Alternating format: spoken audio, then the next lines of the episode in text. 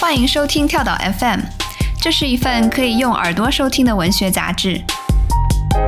在这里，你将听到关于文学的一切，以及更多。用轻盈的声音装载有重量的语言，用鲜活的讲述赋予生活叙事的形状。和我们一起从一本书到下一本书，听见文学，阅读生活。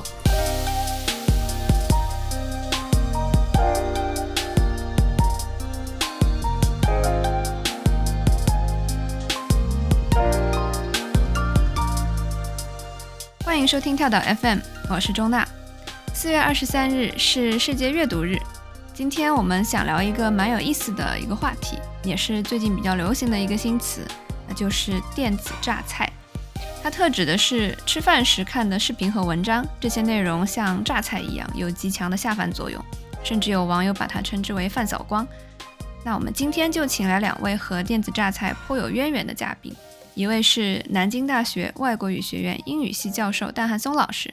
一位是跳岛的老朋友，复旦大学新闻学院教授马林老师。大家好，我是戴颂，很高兴这次能够在跳岛三周年之际到我们的播客节目做客。大家好，我是马林，来自复旦大学新闻学院。我其实也是跳岛的老朋友了，同样也很开心呢，重新回来，而且我是带着榨菜来的。好。想听听两位老师，你们对电子榨菜的定义是什么？你们平时喜欢食用什么样的榨菜？那我先来。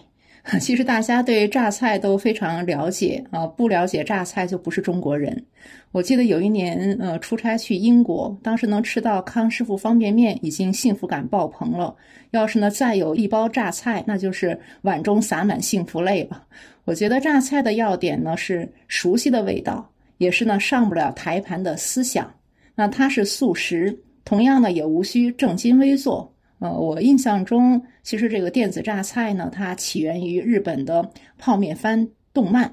那电子榨菜呢，我自己也是挺经常使用的。而且我会看到呢，当学生啊、同事啊，有时候工作餐的时候，这个周边哈单独吃饭的人，好像总是在支起手机。也许是给目光一个定向，给生活一个背景音，以及呢给周边一个请勿打扰，我很安好这样一个信号。嗯，作为新闻学院的老师呢，平时总泡在新闻里。特别是那种让人震惊的、非常离谱的社会新闻，那其实看多了，血压和心脏都承受不了。那作为休闲呢，我就喜欢看、听平静一点的、这个文艺一点的这种电子榨菜。我其实受邀请上这个节目的时候，我才知道有电子榨菜这样一个东西。我觉得这个命名当然也是一门玄学，具有很强的随机性啊。那马林老师刚才也说了，这个中国人下饭少不了榨菜啊。但其实我好像比较另类，我我不是特别爱吃榨菜，我可能比较喜欢吃泡菜啊。那那我觉得电子泡菜或者是电子腐乳啊，电子老干妈，其实传递的意思是差不多的。那我自己呢，其实是比较社恐的。我不知道马老师是不是这样，就是你在复旦的。教工餐厅吃饭，你你会不会看？我我我反正肯定会看的。我觉得也是一种白噪音啊，同时也是一个电子屏蔽啊，就就好像说我我喜欢自己单独在这个角落里面坐着，然后一边看看手机，然后一边吃我的东西，啊，就是生人勿扰，呃，一种隔绝吧，啊，一种一种屏蔽。但是我自己在挑选这些节目的时候，其实是非常扎实的。我比较喜欢看一些不那么需要动脑子的，比如说我最近看的很多的是一个日本的一个火车宅啊，他的账号叫 Solo Solo Travel，然后他他就是专门在日本做所有的那种观光火车，然后把他的这个过程事无巨细的全部拍下来，包括这个列车上的马桶、列车上的肥皂、列车上的每一个开关。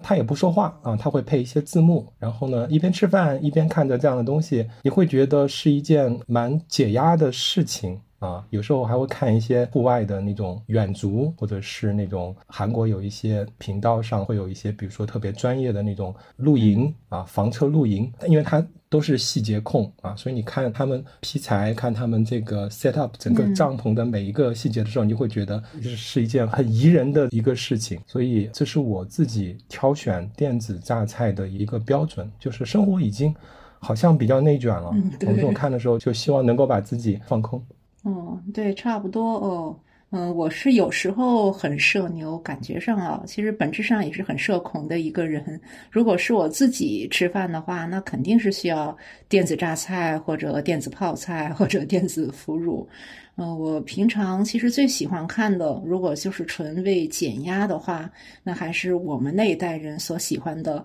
老友记》。其实我不知道现在已经有多少年轻人还会看《老友记》了，还挺火的。感觉在小红书上很多人会总结《老友记》里的故事情节，还有穿搭。对呀，因为《老友记》是一九九四年开始播的，然后它一直到二零零四年。呃，当然呢，当时也是广播和电视的黄金时代。我们那一代人呢，是拿《老友记》来学英语，来这个磨耳朵。呃，当然也有这种有笑有泪的陪伴。那《老友记》的两间公寓，一个咖啡馆，啊，如此狭小的天地，却能在螺蛳壳里做出道场来，那好看并且是耐看的啊，这是可能我最喜欢的。如果是听的话呢，我其实本人也很喜欢我们的跳岛，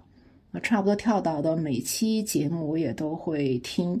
嗯，特别喜欢跳岛里嘉宾们所发出的笑声。因为会感觉呢，那种是有所会心的时刻啊，也最能让我感到愉快。那我会觉得呢，大家是放松的，是不以呢知识输出为导向的，而是以这个交流哈为导向的啊，这一点特别好。呃，我另外可能我喜欢的就是三联中读，那它也是一个平台，它有很多这个优质内容。那它的文学课哈，其实所讲的，对于我跟大老师来讲，我们本身也是搞过文学或者正在搞文学的，都熟悉。有那种呢徐徐道来的语速，加上这个很好听的配乐。我记得好像他讲过一个内容叫“陪你度过这时代的晚上”。所以我觉得呢，这个电子榨菜 就应该这种感觉，它是陪你度过啊，它不一定呢非要教导你什么，但是呢，它能够相伴。我觉得这一点可能是我对电子榨菜哈这个感觉最深刻的一个地方。嗯，对，而且我觉得这里面其实还有一个特别重要的。时代语境啊，就是最近的这三年啊，我们的这个疫情，疫情其实有一个很重要的一个副产物，就是不让堂食啊，就是大家大量的都是外带，那么吃饭其实也失去了它原来应该有的那种社交性啊，所以大家这三年基本上就是把外卖叫到自己家里，然后对着电脑屏幕或者对对着手机，这个时候我觉得这样的电子榨菜它的那种。陪伴功能啊，就更强了。它其实不仅仅是减压，不仅仅是给你提供娱乐的一个经验，它还是在你被困在小区或家里，没有办法出行，没有办法跟亲人朋友见面的时候，它具有一种精神上的这种陪伴的疗救的作用。所以这个时候，你已经不能仅仅讲它是电子榨菜了，它它它甚至像是电子中药，它是可以治病的。如果没有这些东西，哇，这真的是会觉得。很难过，因为去就是去年这个时候正好在上海，对吧？就很多人正好就是出不了门的时候，所以往事历历在目，真的。嗯，对。那钟娜呢？你在美国，你对电子榨菜的感觉是咋样的？啊，我其实特别同意。你们刚才说的，就第一个是，我觉得我对电子榨菜的使用达到高峰就是疫情期间啊。美国当时也刚开始的时候也是隔离了一阵嘛，然后我就记得那个时候我会大量的看那些做事情的人的视频。比如说，有很多视频会去带你在韩国的夜市看他们做炒年糕，然后会去台湾的小作坊看他们做葱油饼，然后甚至我还会去看那个麦当劳的工厂是怎么生产薯条。就 这种东西，它既会给你一种事情完成了的成就感和满足感，同时也是让你看到别人在做事，因为你自己圈在自己的空间里了，就。你能做的事是很有限的嘛？像疫情期间最开始，美国买面包机，面包机是一度就脱销了，就说明大家买 买不了面包就得自己做。我也是在疫情期间学会了做面包，我就觉得疫情期间很多曾经让别人分担的事物，现在不得不自己做了。所以当时看别人做事变成了一种非常奇怪的享受。然后当时我记得美国大家在家办公一段时间之后，那个《The Office》那个美剧就是办公室就开始非常流行。它有一度是所有流媒体上观看次数最多的电视剧，甚至超过了《老友记》，就是因为大家非常怀念在公司办公，非常怀念和同事的那种无聊的又爱又恨的那种关系，所以办公室里面的那种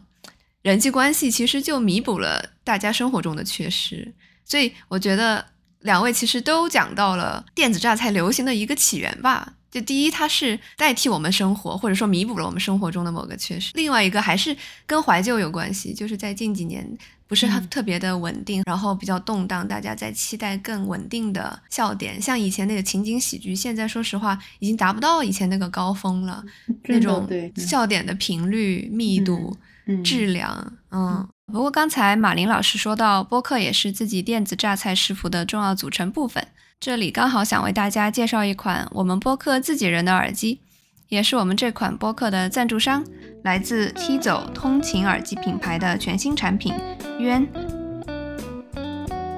之所以说这是一款播客自己人的耳机，是因为 T 走通勤耳机品牌的创始团队中有一位资深播客爱好者，迟早更新的主播任宁。这款耳机的名字渊也是他起的，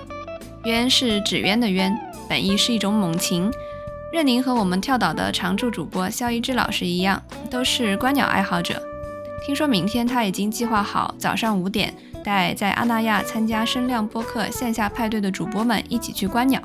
作为一名播客听众，一个习惯于利用碎片时间打破信息差的人，他深谙在通勤路上收听播客的种种不便。不同于听音乐，大家听播客对清晰度的要求显然更高。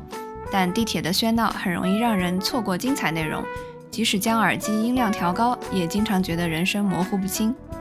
之所以在通勤路上选择听播客而不是刷手机，本就是为了解放眼睛，逃离无处不在的低频刺激，享受播客的陪伴感和近乎纸质书阅读的深度沉浸感，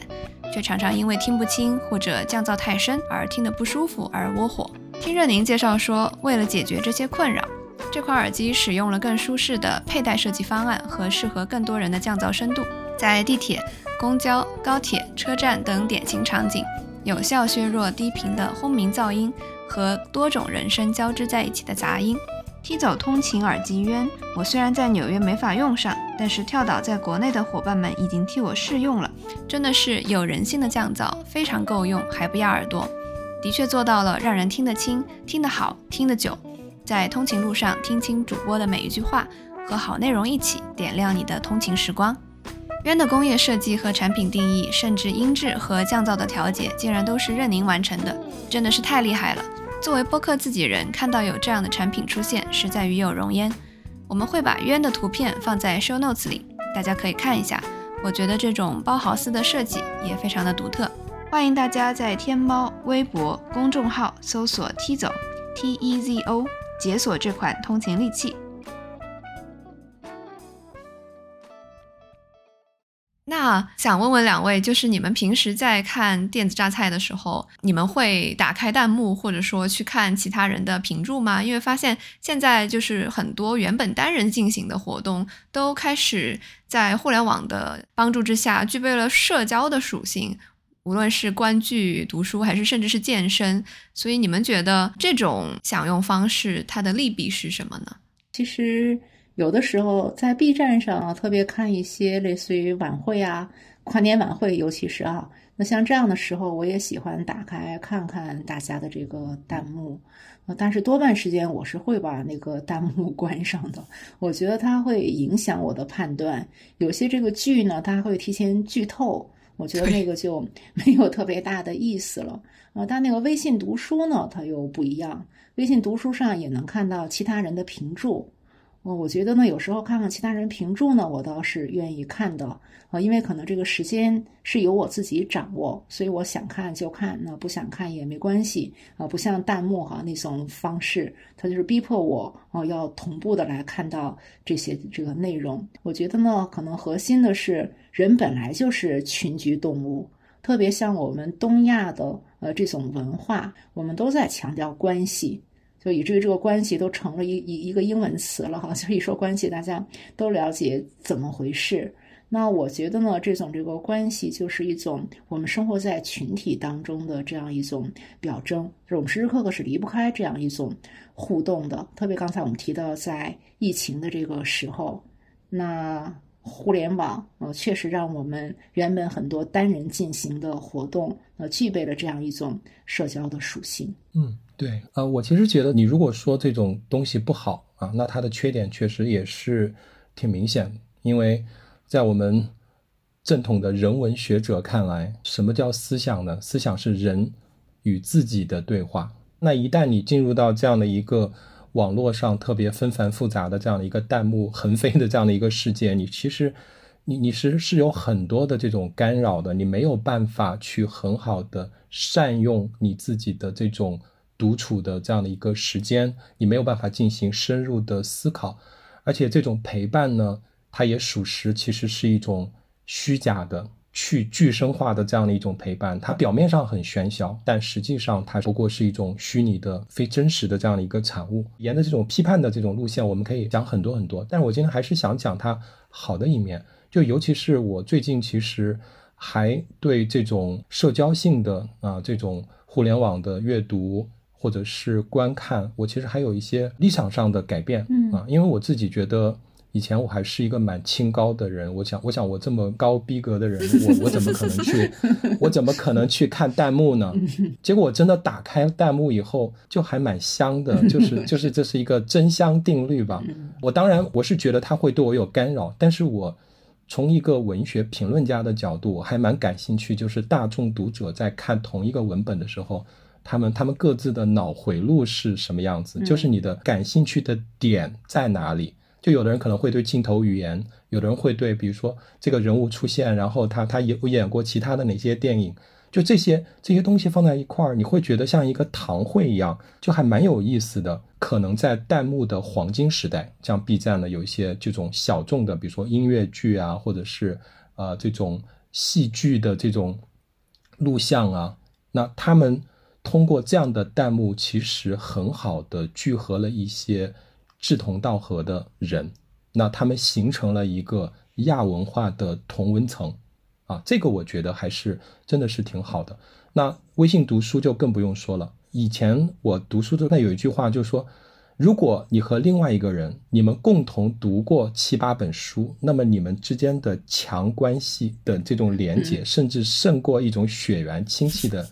连接，就就就是我们俩，如果我跟钟娜，我们有一百本书，我们都是共同看过的，那不要讲，那那我可能比你表哥跟你的关系还要 还还还要深厚 啊！这这这当然是一种，我觉得就是呃，共同阅读，它其实是能够体现出很多人的这种性格、三观各方面的要素的。而且我觉得在互联网时代，我们经常会对社交媒体多有微词，因为它确实有很多值得我们批判的地方吧。但是呢。它毕竟只是一个工具，就如果我们把它往好的方面去引导的话，那现在也有一些媒介学者在讲说，我们完全可以利用社交网络去构建一个正反馈的回路，就是大家在微信读书或者是像 Goodreads 这样的平台，我们在一起打卡，我们在一起抱团，我们在一起组成读书竞赛、读书俱乐部，我们鼓励彼此去进行一种深度阅读。就你和几个网上的网友，我们可以去挑战什么呢？我们可以挑战谁第一个读完这个吴京的玩笑啊？谁第一个读完二六六六？这种其实我们觉得可能不太可能发生的事情，但你真的，如果你扎根在像 Goodreads 或者是豆瓣或者是微信读书，你会觉得这个世界上还是有那些愿意去深度阅读的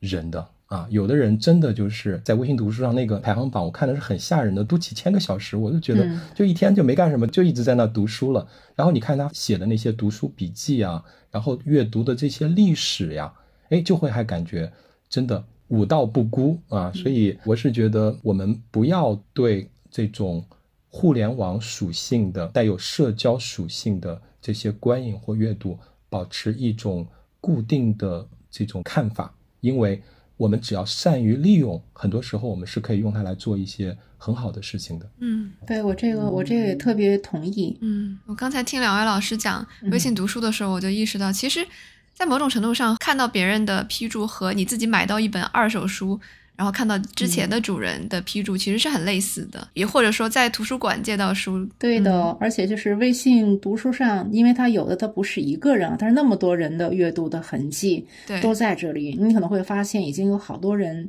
同一句话那都画了这条线，所以在这个时刻呢，那确实你会觉得你是跟其他人有一种隐性的连接在，呃，不仅你连接到了作者，你也连接到了其他的读者，嗯、这也是很独特的一种体验。对对对。那说到这个，我其实还想到有一类就是短视频的类型，它就是替人读书系列嘛，嗯就是他会拿一本书，然后总结很多要点，跟你介绍作者。除了替人读书，还有替人追剧这种系列。嗯两位觉得我们为什么现在这种类型的视频会越来越流行？我们为什么越来越依赖别人来帮我们看东西？这个 庄子当时就说了嘛：“吾生也有涯，而知也无涯。以有涯随无涯，殆矣。”我觉得我们可以拆分成有限的生命与注意力，与无限的知识与好奇心。啊，这是一组永恒的矛盾。那我们现在呢，是被大量的信息所淹没，那靠自己是绝无可能全部吸收、全部分析的。那传统的信息社会呢，信息的加工、利用和扩散都是有专业分工的，呃，我们可以把它叫做知识协同。所以呢，目前这样一个时刻呢，是一个知识协同大众化的这样一个过程。当我们依赖别人替我们压缩书中精华，呃，凝缩电影情节，呃，我们如果这个有追求哈，本来是希望由专业的作者来完成的。那我想将来其实很清楚，就有了这个 Chat GPT 之后呢，那可能一个世界大脑就可以提供高质量的凝结全人类智慧的答案了。那今年开学的时候，呃，也是这个对话机器人哈这个话题特别火热的时候，我儿子就非常担心，他问我，他说：“妈妈，你比那个 Chat GPT 懂得多吗？你还要去上班吗？” 我觉得这是一个 灵魂之问，是一个灵魂之问，对。妈妈是怎么回答的？我说我还能挺一阵子。呃，就是因为我觉得，那当然这个 ChatGPT 它也有这个陪伴作用哈，但是它也没有脸，嗯、呃，它也没有身体，啊、呃，它也不能面对面的坐在你对面跟你喝咖啡，呃，给你这个讲课，所以至少我还能听一阵子，就是我能跟我的学生哈，这个发生一种可能更深刻的一种生命的这个链接吧。嗯呃，所以我也是希望呢，我看的这些电子榨菜，其实也包括一些替人看电影的哈，这样一些这个博主，因为我实在是没有那么多时间去细致的把一部剧从头看到尾，我又很想知道个大概情，所以我只能呃依赖他们。呃，我我是觉得说，其实不仅在中文世界了，尤其在美国的这个呃视频网站上，也能看到大量的这样的节目，就是那种视频博主来讲一本书、讲一部电影这样的。这个形式其实还是蛮常见的。嗯、我觉得它的流行呢，就是因为这种经济学的角度上来讲，就是它就是一个文化消费品啊，或者说是一个文化快消品。那它为什么有人愿意去做它呢？因为有流量，因为有人愿意看。嗯、其实现在有一种大众心理的现象，这个英文叫 FOMO，、嗯、是吧？就是你很担心 fear missing out。你会感觉到年底别人在微博上发一个今年读书小结，一下读一百本 啊，我我一本都没有看完啊，就因为大家有着这种共同的 FOMO，所以呢，这种产品其实就迎合了我们的一个痛点。那么它可以将长类型的节目变成非常简单的，所谓的叫干货，是吧？啊，英文当中很喜欢用个词叫 take away，就是你看了这东西有什么 take away 啊？你看《战争与和平》之后有十分钟的 take away，你好像就觉得虽然没有全读，但至少强过没读吧？就好像我我我算是已经走马观花的这个消费过了，是吧？那这样，那为什么我们会有这样的 formal 呢？我觉得还是因为，就像刚才马林老师讲的，这是一个信息过载的时代。大量的文化的产品制品在这个信息时代里面流通，那我们根本就应接不暇，我们没有那么多的时间去阅读、去观影，但是我们又不甘心被这个时代抛弃或者落在别人的后面，于是呢，这样的产品就好像解决了我们的一个燃眉之急。但是如果你把这个现象再往深一步的去进行思考的话，我觉得它其实有更加让人觉得不安的一面，那就是说，如果我们长期不去自己去读书，不去自己去看电影，我们去听别人的梳理和总结的话，我们恐怕会丧失这种阅读和观影的能力啊！这个这个不是危言耸听了啊！就有一个这个畅销书。作者叫尼古拉斯卡尔，他他在大概在二零一一年，好像哪一年就写了一本畅销书，这个也翻译过来了，就叫《浅薄》啊。那它的副标题就是“互联网正在对我们的大脑做什么”。当我们的注意力如此之短，当我们的这个不断的去强迫症式的去被信息流去劫持的时候，我们就已经失去了那种能够与这样的阅读匹配的。一些能力，美国有一个学者叫凯瑟琳·海尔斯，他有一个概念非常有意思，他就说有一种注意力叫深度注意力，叫 deep attention，还有一种注意力呢叫超级注意力 hyper attention。你不能说那些看短视频的人，你不能说他没有注意力，他们一直盯着手机看呀，而且也是两眼不闻窗外事啊。但是他们的这种注意力，实际上是在多任务的高速的这种刺激下不断的跳转的，它和那种。我们之前去阅读，比如说狄更斯，去读红字啊，那种沉浸式的、那种悠长的、缓慢的深度注意力是不一样的。所以这个真的也可能不是一个盛世威严啊，就是从这种进化心理学的角度上来讲，如果我们在短视频的这样的一种文化当中，我们沉浸其中而不自觉，我们可能就失去了这样的一种人类的曾经有过的深度注意力。然后我们就不再是一个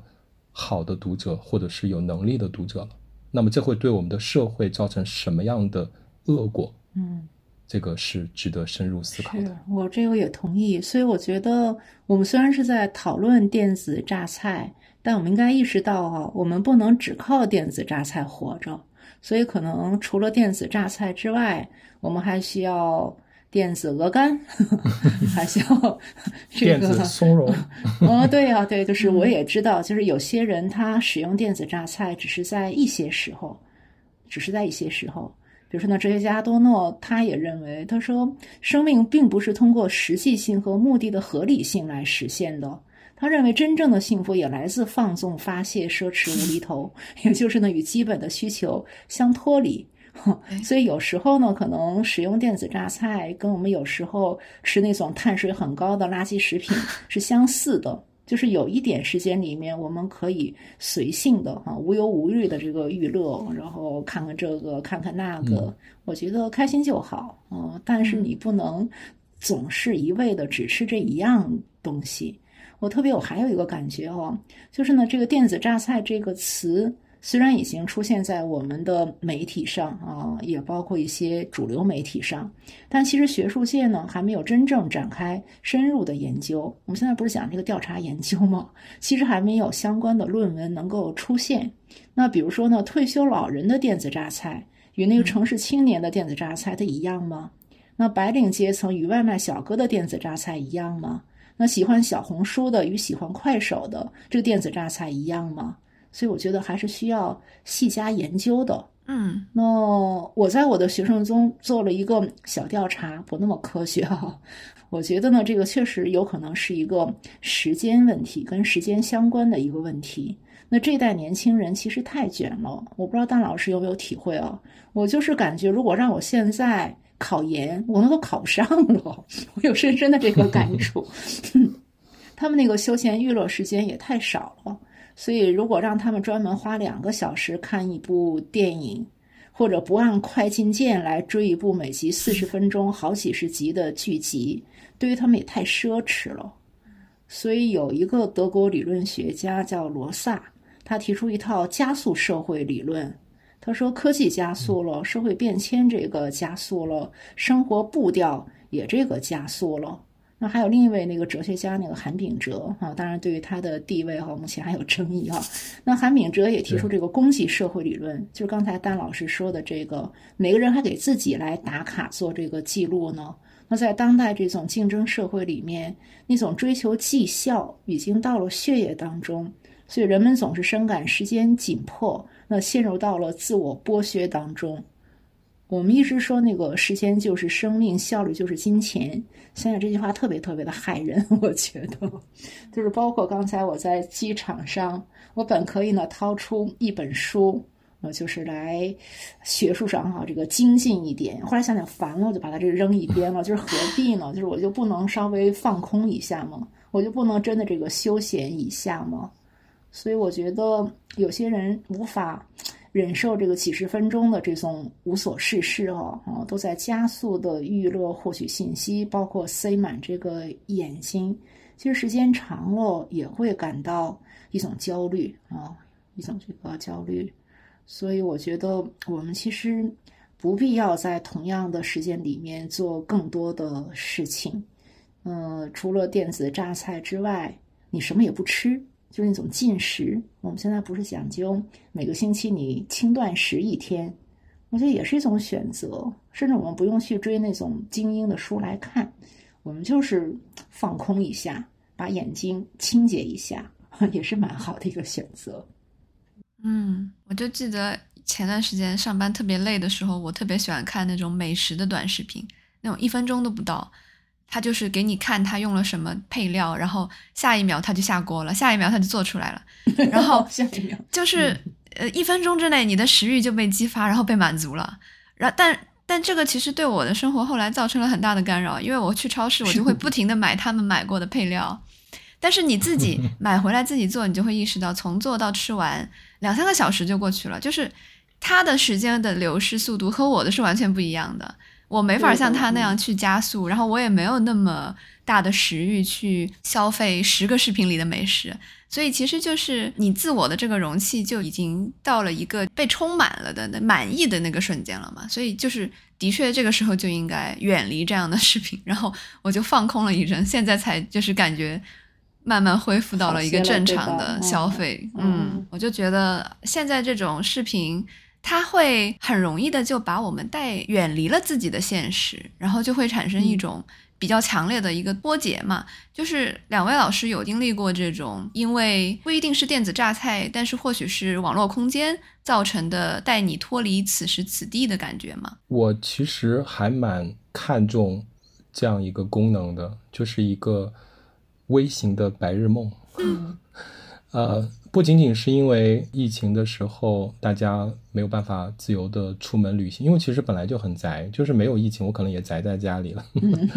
但是有一段时间，我是会觉得说，包括这个社交媒体，就是那种舆论的风气，让我觉得很很厌倦。啊，就是大家都不会好好说话，大家好像都是一种指控式的，然后以一种打倒对方，然后揭短这样的一种方式来交流。你会觉得大家都待在自己的信息茧房里面，见面就是撕咬。嗯嗯。所以我有一段时间就会觉得说，我要远离这样一个环境。那我会去干什么呢？比如说，有时候我会看那种视频，就是特别无聊。说起来，就是一个小哥在东京的一个公寓里面，他就在那儿学习，点个熏香啊，就放点音乐，就上面什么都没有，只有他和东京的窗外。然后呢，你就跟着他一起，按照他的这个时间，然后你就工作。他还按像这个番茄钟一样，到了二十五分钟的时候，还可以还可以休息一下 啊。有时候你会去看他们，比如说去北欧去看冰川啊，然后去看极光啊，这些我觉得也是一种逃离。还有时候这种逃离甚至不是说那种具象的逃离。我听播客，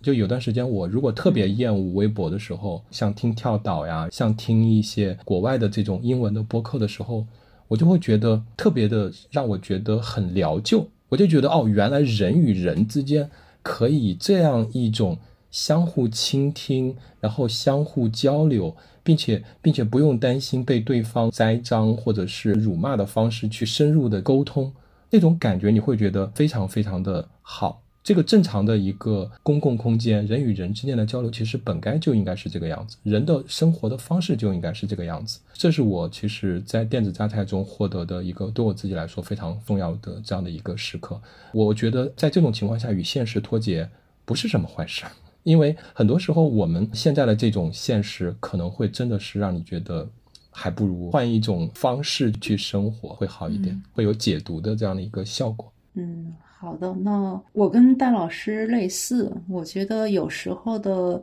偶尔沉迷啊、呃，或者说呢，在某一个问题上的因为沉迷而去研究哦，都是很美好的事情啊、呃。当然，那种沉溺的话，可能就不好了。我举例来说，我自己其实我自己知道是一个特别容易上瘾的人。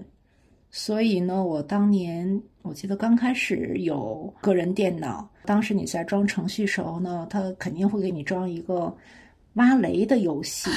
还有一个纸牌接龙的，就是最最简单的那个游戏。我当时就沉迷于玩那个游戏。有一天好像是凌晨三点钟，嗯，我突然意识到我我可能玩那个游戏已经玩了将近二十四个小时，天哪！我觉得太可怕了，所以我当时就把它给卸载了。然后呢，此后我的所有电脑当中再装的时候，我一定 特别强调，如果有人帮我装，把那两个东西卸载，我不能再玩它们。然后我从那之后我就没有碰过任何电子游戏。我觉得我这个人因为太容易上瘾了，这个是不行的，所以我就让自己呢，呃，对某些事情沉迷哈，来换取就是我觉得是，嗯、怎么说呢，就是有效的生命感吧。比如说我像读书，或者像钻某种牛角尖儿。比如说有一些历史的细节，我就特别沉迷于此，而且不断的去搜索、搜索再搜索，我总想解决一些别人认为可能很无聊的那种问题啊。通过这样的方法，呃，来产生我自己的心流，就是作为一个着迷的这样一个人的那种心流。我觉得人类的终极问题其实无非是一个时空问题，时间问题呢有两个方向，一个呢就是把历史。啊，拉至眼前，一个呢就是把自己的生命那尽可能的向未来推远。那空间问题呢也是两个层次，一个呢是肉身的漫游，一个呢是精神的神游。嗯，我觉得就是电子媒介的这个出现呢，是读万卷书行万里路这样的，以往只是少数精英追求的境界哈。那现在呢，可以被我们普通人哈，特别大众哈，呃，来向往一下。所以我们可以过上呢与此前人类完全不同的这种生活啊、我本人呢，就是对于技术的未来的发展，可能还是比我的同事要乐观一点。我觉得虽然这个扎斯伯格的元宇宙算是失败了哈，但是未来人们呢迁移到网络空间，甚至创造出呢若干平行空间，这种呢对于时空的极大的延伸和拓展，并非呢不能想象。就像有人说，目前是一个无常成了有常，稳定成了奢侈品的这样一个时代。那一方面呢，新技术加速的全球化过程，那正在去远啊这种这个文化空间。但另外这个一方面呢，就是不同文化空间都在相互叠加，在这个相互渗透。所以，如果真让我选择，我是活在当前这样一个有渣子的啊，有这种暴力的网络空间里。还是呢，回到我小时候那种就是书刊严重不足，买本书都要去这个新华书店排好几个小时的这个世界，我当然选择现在。我觉得现在对于我的精神生活，那对于我的这种个人的这个时空，那都是有呢很大的呃助力作用的。所以从这个角度来讲，我觉得呃与现实脱节或者不脱节，它不是一个特别真实的问题。这个看个人啊怎么看待你对待自己生命的这个态度。而且我相信每个人呢，可能都会自己的对自己生命是有设计的。嗯，我那个补充一点啊，关于这个虚拟性的问题。最近我读到一篇小文章啊，题目就是叫“触摸青草的必要性”。那他为什么说呃我们需要去触摸青草呢？啊，因为这是一个元宇宙啊，GPT，然后电子屏幕的这样的一个时代。其实我们很多时候，我们应该注意到一点，就是这样的一个由零和一，是吧？这样的一个数字组成虚拟化的空间，互联网，它当然有极大的自由，然后信息的流动，然后信息的这种丰富度跟以前都是不可同日而语的。但它有一个问题在于，就是它不再是我们人类啊，其实在线下或者是在真实的现实生活当中所具有的那种独特的、复杂的基于。你的五官所产生的一种具身化的体验啊，所以当我们在互联网，甚至是戴上 VR 眼镜，当我们去谈论青草的时候，我们可能看到的是青草的样子，青草的这个词的这个拼写，它的符号，我们其实没有办法去连接到青草的那种质感、青草的这种芬芳、清朝的那种就是说具身化的感觉。因此，不管我们的互联网的空间将来会如何的无所不能，我还是觉得，尤其是对于未来的孩子来说，因为我们现在为人父母嘛，还是希望说让他们更多的去接触自然。而不是沉溺在一个电子虚拟的造景当中，尽管它会变得越来越惟妙惟肖啊，四 K 的分辨率是吧？然后裸眼的这样的一个技术，但是它永远没有办法去替代那种真实的触碰。最近有一个特别小的一个例子，就是我看很多那些去外面露营的那些短视频，当然我不会去复制，我是一个特别怕麻烦的，我看看人家这个露营就好了。直到昨天晚上。我开车带我孩子经过那个南京的体育公园，那边有一个小湖嘛。我们从来没有在晚上的时候过去，因为那地方确实是一个白天露营的地方。然后晚上路过的时候，发现怎么有那么多的帐篷都亮着灯啊，还有停了那么多的房车。哇，天呐！原来南京好多家庭晚上，因为最近天气比较暖和，是带自己的孩子来这个地方安营扎寨去过夜的。他们可以在晚上去听虫鸣，去听鸟叫，去感受夜风的抚摸，这样的一个真实的户外，所以好像其实也不是那么的遥远。戴老师心动了吗？我我也其实可以安，呃，我完全 完全可以安排上，也带孩子看看看下个星期我们也去那边去 camping 一下，看看是什么感觉。这个应该跟游戏完全不一样。对，而且你有了那么多知识储备。这个我稍微有一点点不同的看法哦。呃，当然，我们也都学过本雅明的机械复制时代的艺术作品。呃，他把那个自然物或者艺术品的光晕，它归结为所处之处独一无二的此在。呃，就像刚才丹老师这个所说的，那人类生命的独一无二性，那特别是这种感性啊、触觉呀、味觉啊、这个听觉啊、视觉啊，这个等等，应该是机器与程序不能比拟的。呃，但是呢，就是我在很多年前哈，嗯，当时记得去看那种所谓四 D 电影啊，应该是在美国的哪个公园当中，我记得他做了一种模拟，就是当屏幕上出现那个老鼠疯狂跑过的时候，他通过那种控制那个风的流向，那让这个观众我们感觉就在脚面上，那正有某种感觉，就像老鼠爬过我们的脚一样，那一刻特别的逼真。就是惟妙惟肖，我就感觉毛茸茸的在我脚上一溜的这样滚过去了。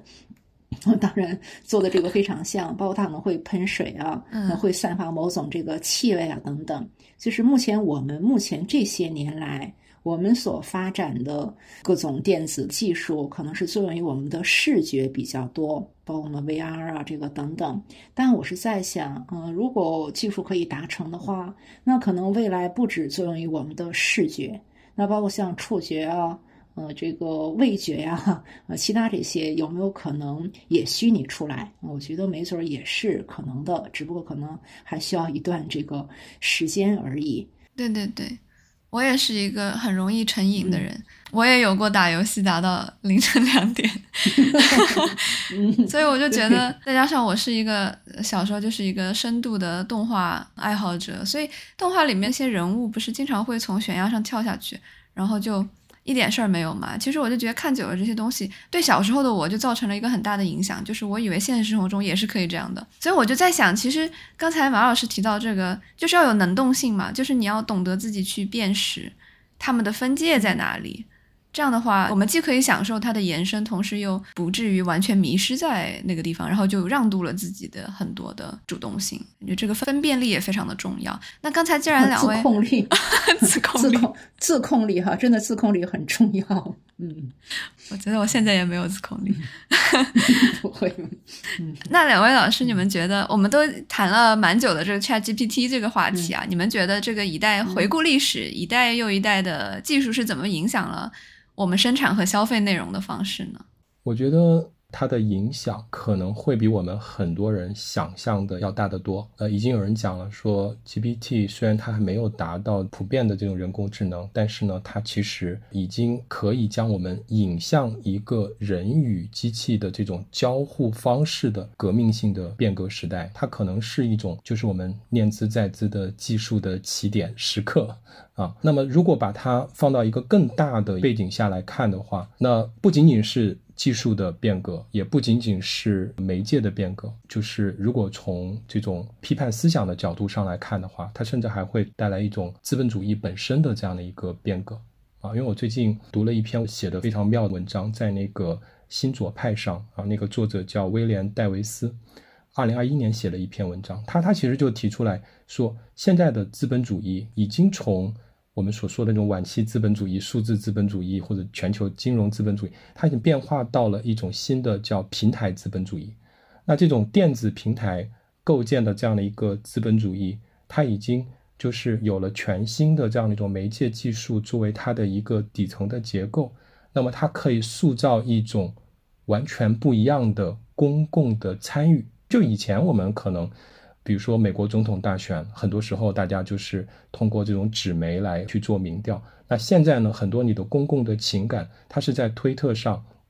它是在脸书上啊。那么未来我们也可以想象，像这种人工智能也会对于这种政治的走向、这个资本主义的这样的一个发展，会带来非常非常深刻的影响。我们。能够回去吗？就是我们经常会问这种问题，好像这个英文系的这些比较古板的老师，像比如说哈罗德·布鲁姆这样的人啊，这种这种正点的守卫者啊，就会说现在的大学生啊越来越肤浅了，都不能够像原来那样去读啊这个乔治·艾略特或者是亨利·詹姆斯了。你你你们这个一代不如一代啊。那我其实还是比较开放的一个心态，我觉得这样的一个革命历史的大势是没有办法逆转的。我们永远没有办法回到原来那种悠长的进入式的 古典的这种阅读的传统当中去，我们只能够顺应这样的一个媒介革命的发展。呃，马林老师可能对这个就更有发言权了。比如说最开始这个麦克卢汉他就会讲说，说媒介是人的这种延伸，对吧？那基特勒可能他就会是另外一种看法，他他其实会觉得说，媒介它非但不是人的延伸，人反而要去主动的去适应这样的一种媒介的变化。那么现在的未来以来，我们该怎么办啊？这件事情从更大的角度上来讲，其实直接关系了我们人类作为一个物种，你将来的进化的这样的一个方向，所以是非常非常重要的一个事件。那我们能做什么？我对自己的这个期许，其实是总结一下，就是三点。第一个就是，我认为文学教育依然很重要，因为我一直认为，阅读，尤其是好的阅读，是最重要的公民活动，就是公民社会的一个日常化的活动。这种好的阅读不一定是纸书的阅读，也不一定是那种就只读文字的阅读，它也可以是那种多媒体的阅读。我甚至认为看电影也是一种阅读。那么我们在大学里面其实就要培养大家具有更好的批判性的思维，能够去进行这种文本细读，能够去耐心的去辨识文字的风格和它隐含的含义。所以这是我觉得在 GPT 降临的时代，我们应该去更加要去做的事情，要去区分出人与机器最本质的区别。人文学科就是要干这个事情。啊，人到底是什么啊？第二个，我觉得就是一种别样的沉浸，就是你想彻底的去摆脱电子榨菜，或者是无处不在的这种算法的控制，或甚至是摆脱手机，不用手机了，这是不可能的事情。那么我们只能以更符合我们的方式去制造一种新的沉浸式阅读的体验，比如说啊，戴降噪耳机是吧？然后我们去散步，我们去慢跑，然后在这个过程当中呢，我们。试图去回归一种更长的阅读、更缜密的讨论，甚至去听有声书，我觉得也是一个很好的体验啊，因为它通过那种声音的诠释，也能够很好的把我们拉到这个文本当中。所以这种沉浸式阅读也是有深度注意力的，但是它和以前不一样，它是顺应了数字时代的这个变革的沉浸式阅读。最后，我还是觉得应该是适度离线，就像刚才马林老师讲的，我们要有这样一种自控力。我们沉浸在这个里面，我们被 book 的这个东西上，但是呢，我们要适度的能够跳出来啊！我们要知道离线这件事情，或者说。去户外这件事情，去读纸书这件事情，去看二六六六，去看《战争与和平》这样的事情，它虽然稀缺，但是也正是因为它的稀缺，所以它变得格外的宝贵啊！我们要去有意识的训练自己，能够更好的进入心流的状态，训练自己的这种专注力，是吧？然后去看。罗伊·安德森的电影，然后然后去 看《无尽的玩笑》，然后然后去做这些看似枯燥的东西，去拉高我们对于无聊枯燥这件事情的这种耐受度，这样的一个阈值。每个人其实都是可以做这样一些事情的，然后呢，去迎接这样的一个改变。所以，我我算是什么呢？算是降临派，还是还还还还是还是算哪个派？我我也不知道啊。嗯，所以我是乐观其成，但是呢，我认为。我们应该要发挥自己的主观能动性，然后保持警惕，然后去做一些我们可以做的事情。哦，对，那丹老师已经 讲的蛮全面了。呃，其实我在我们新闻学院，我是要教呃新闻传播与媒介的历史的。那回顾一下，其实我们整个人类呃经过了口语传播时代、手抄传播时代、印刷传播时代和电子传播时代。那这个当中，可能对于我们当今社会，呃，起到里程碑式技术的，首先是一四五零年，就是西方的古登堡印刷机。那它呢，使欧洲就是总体的藏书总量从三万本，那迅速的在不到五十年之内，那升级到了一千万本。那大家可以想象一下这个数量哈，这个就是呢第一次知识爆炸。那它也极大的改变了人类的命运。那第二次其实就是我们说电子传播的时代，那我们有了新的通讯技术啊，包括电话呀、这个海底电缆啊、广播呀和这个电视啊，其实包括我们传统所说的互联网，因为它是要插电的嘛，它依然呢是在电子传播大的这个范畴之下，但确实未来以来，我们看到这个人工智能所带来的东西，呃，应该已经不一样了。那如果说呢，传统的印刷传播时代，那它对应的叫做印刷资本主义，就是我们说传统的这个资本主义。那电子传播时代可能对应着金融资本主义。我其实倒觉得，那可能新的这种传播样态，它应该对应着社会主义了。原因就是说呢，它会使大量的我们传统的这个人所谓失业。呃，就是呢，失去了在社会上谋生的哈这种空间。那在这样的情况下，包括技术所带来的风险啊，这个伦理等等这个问题啊，它势必呢会让人类重新团结起来，就来共同的来讨论这个问题。呃，包括呢各种规制、各种约定啊，一定要有啊，这样我们可能才能向前。那在这样新型的这个社会当中，如果呢机器能帮我们人干许多事情的话，那我们是不是可以一步就迈入到了我们人可以用更多的时间来进行自我的精神建设的，或者呢自我塑造的这样一个时代了啊？这个都是呃值得这个考虑的。呃，其实我们说这个盛世危言哈，那对于技术的担心呢，每个时代都有。比如说呢，因为我教媒介史，我特我也特特别多的这个例子。那当大众报纸刚刚出现的时候，英美都有那种漫画，就是呢每个人呢在当时的公共马车上，那展开一份报，那自己呢各自对着自己这份报互相是不交流的。那当时呢好多社会学家就担忧了，说这怎么得了，对吧？这个报纸出现了，这个怎么这个得了？那公共性这个怎么办？那到了电视时代的时候，我们知道那个《娱乐至死》这本书，那有一个著名的它的封面，就是三口之家面对电视，这个脑袋已经没有了，对吧？那大家也在担心啊，那这怎么得了？这人类怎么能够这个生存？那我想，可能中纳你们一代人，那都是面对电视长大的，对吧？那甚至可能后来互联网刚诞生，那也是洪水猛兽啊，这个大家都在各种担心。那我们一定知道，就是目前互联网它不是那种就是极度自由的那种互联网，一定呢是有一定的规制啊、伦理啊、各种约定哈，在这个其中的。所以我想，可能未来也是一样的，就是技术呢这个有了之后，就是刚才戴松老师所讲的，就是我们来如何应对这种技术的这个降临，我们通过什么样的这个方法来驯化啊这种这个技术啊，使技术呢与我们人类呢能够这个和谐相生。所以我想。就是目前我们每人呢，面对这个手机屏幕的时候，其实就与此前人们面对报纸、面对这个电视啊、面对便携这个电脑啊，没有什么两样。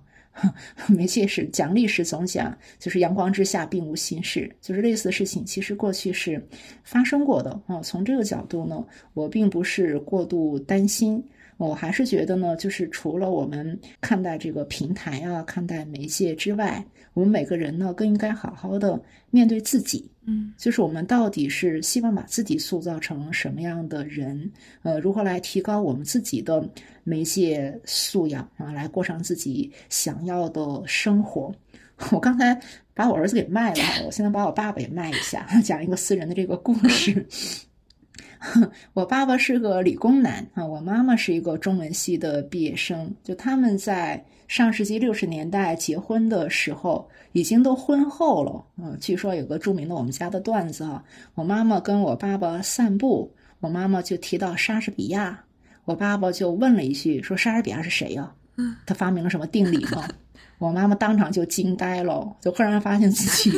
找的是一个百分百纯正的这个理工男，然后这这过不下去，这日子没法过了哈。然后呢，我爸爸也挺自觉的，怎么办呢？他也没有时间哈去看那么大部头的书。我爸爸妥协是看了大量的小人书，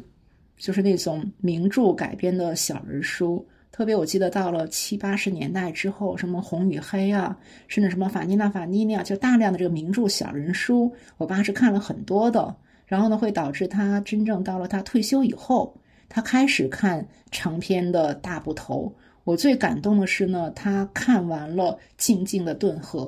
他看完了约翰克里斯朵夫，就是他那那一代人被很多文学青年所谈论的书，他当时错过的，到后来把它补上了。所以我觉得呢，这我爸爸给了我很大的启发。就是呢，当我们说这个电子榨菜的时候，我们要注意到哈，如果你从电子榨菜起步啊，你对你的个人的阅读口味有所追求的话，你可以呢，就是往下进行，对吧？就是呢，往下去做这种更深度的、那更长的啊，有心流的这种阅读，那使自己的这个生活呢，就是不要太单一啊，一定要多元化。要这个丰富起来，除了你吃电子榨菜之外，我们刚才说还有那么多的电子松露啊，电子这个干啊，可能可以享用啊，包括还有这么一个实体的呃活生生的世界，那等待大家探索。嗯，就是我们每个人呢做好自己的各种配比，嗯，给自己呢调一杯那个鸡尾酒，对吧？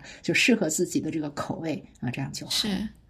我前段时间看到一个很有意思的，就是现在流行一种新卢德主义。就是那个 Luddite，然后就是有一群美国的精英的高中生，他们现在就发起自称自己是卢德分子，然后他们就拒绝电子科技，然后就去拥抱大自然进行实践手工。这就让我想起美国不是有一个群体是阿米什人嘛？就是他们是会拒绝电，拒绝就是基本上就是电力发动的所有的现代设备，然后会自己倒黄油什么的。但是前段时间。我去他们的一个聚居地去玩的时候，就发现他们还是会去附近的超市买黄油，就就还是会做一些妥协。然后我就在想，当时电降临在他们的生活中的时候，可能和 ChatGPT 降临在我们生活中是很像的一种体验。那我就觉得，我们是不是可以经常问问自己：我想要做一个阿米什人吗？就是要找到自己的在光谱上的那个位置，就是你可能不一定想做到他那么绝，做到他现在还在开马车，但是马车的背后会有那个方向灯的那个样子，还是你想做一个全面去拥抱这个元宇宙的人？我觉得在二者之间，我们一定可以找到一个自己的位置。对，我觉得关键还看你自己个人如何选择了。我其实呢是希望呢这个社会呢是一个比较宽容的社会，它呢既容得下这种就是逃避者，嗯，呃，也能够容得下呢这些拥抱者，嗯，大家呢互相不鄙视，呃，各自呢给对方一个空间，我觉得那是比较理想的这个状态。你像这个追求这种所谓乌托邦式的，就是远离尘嚣的这样一种生活，那任何时代都有。那他们可能小团体过得也挺美好的。我们说，因为这个幸福呢标准不统一，哈自己感到这个满意就好。如果呢在小群体当中觉得如意啊幸福，那也蛮好的。哦，如果觉得不幸福，再走出来，我觉得同样也无所谓。我小的时候其实最希望是觉得一个人生命太短暂，就如何能把一个人的生命活出六十个人的这个生命呢？最理想了，对吧？就是比如说，我想尝试探险家的生活，那我想这个尝试呢这种书虫的这个生活，就是我想尝试这个乡村女教师的生活，想有非常丰富的生命的这个体验。那如果一生当中能通过某种方式能让我达成这么多的这个生命，哈，就就是复数的 这种这个生命感，我觉得也蛮不错的呀，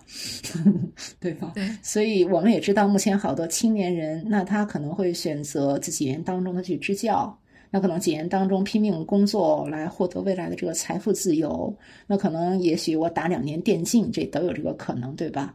换句话说，我觉得每个人要考虑到，尽量的把自主性掌握在自己这个手里面，这个尽其所能，尽自己所能，那过上自己想要的生活，体会呢这个多种多样的生命的这个存在感。对。马林老师特别适合去瞬息全宇宙里玩。是的，将来我说我知道我是个特别容易成瘾的人，我就怕我一旦进去出不来，就等到我退休了可以好好玩。也希望他好好进步。嗯，我其实刚才听到这个马林老师的八卦，就觉得其实我们的节目归根结底，我们可以达成的一个小小的共识，就是说，不管这个电子榨菜是不是下饭。不管 GPT 是不是以起点的方式会彻底的改变我们的这种啊人类社会的这样一种生存方式，我觉得我们都要去坚持捍卫人存在的这种多样性。对的，对的。啊，同时也要去确保他者不要在我们的世界消亡。嗯，对的。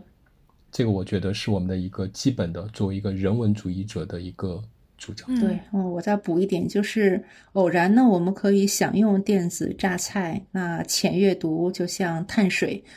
也能给我们带来这个快 乐。嗯，但我们一定呢还要注意，还有就是深度阅读的这样一方面，我们可能也需要就是挑战一些大部头，包括像我个人，我也特别喜欢《追忆似水年华》那《尤利西斯》这样的这个长篇作品，甚至曾经看过很多次。所以我们如何把这个配比搭配好，是希望我们跟跳岛的听友们分享的。嗯，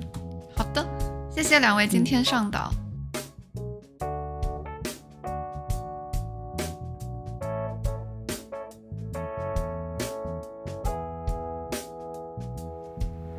大家好，我是跳岛的策划编辑何润哲。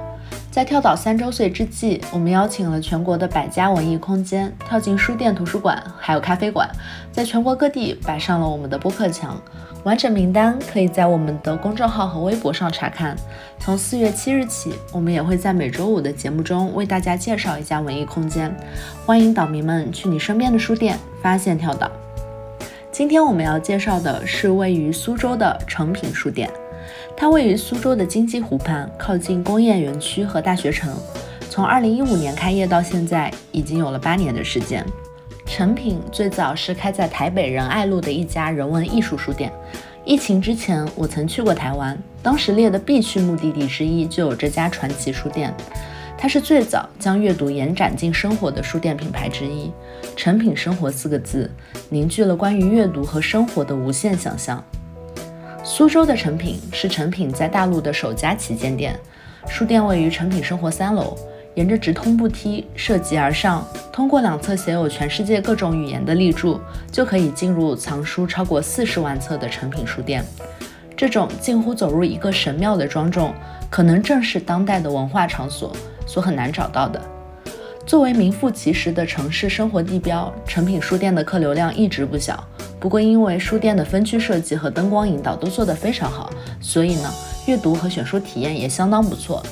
除了阅读区，店里还有可以举办沙龙的广场和展演厅，文化活动非常丰富，平均每年有近两百场，每次来都能有不同的体验。这次跳岛的三周年活动也来到了诚品，三楼的文学区一整面都是我们的播客墙。在苏州的岛民们，欢迎来成品集合。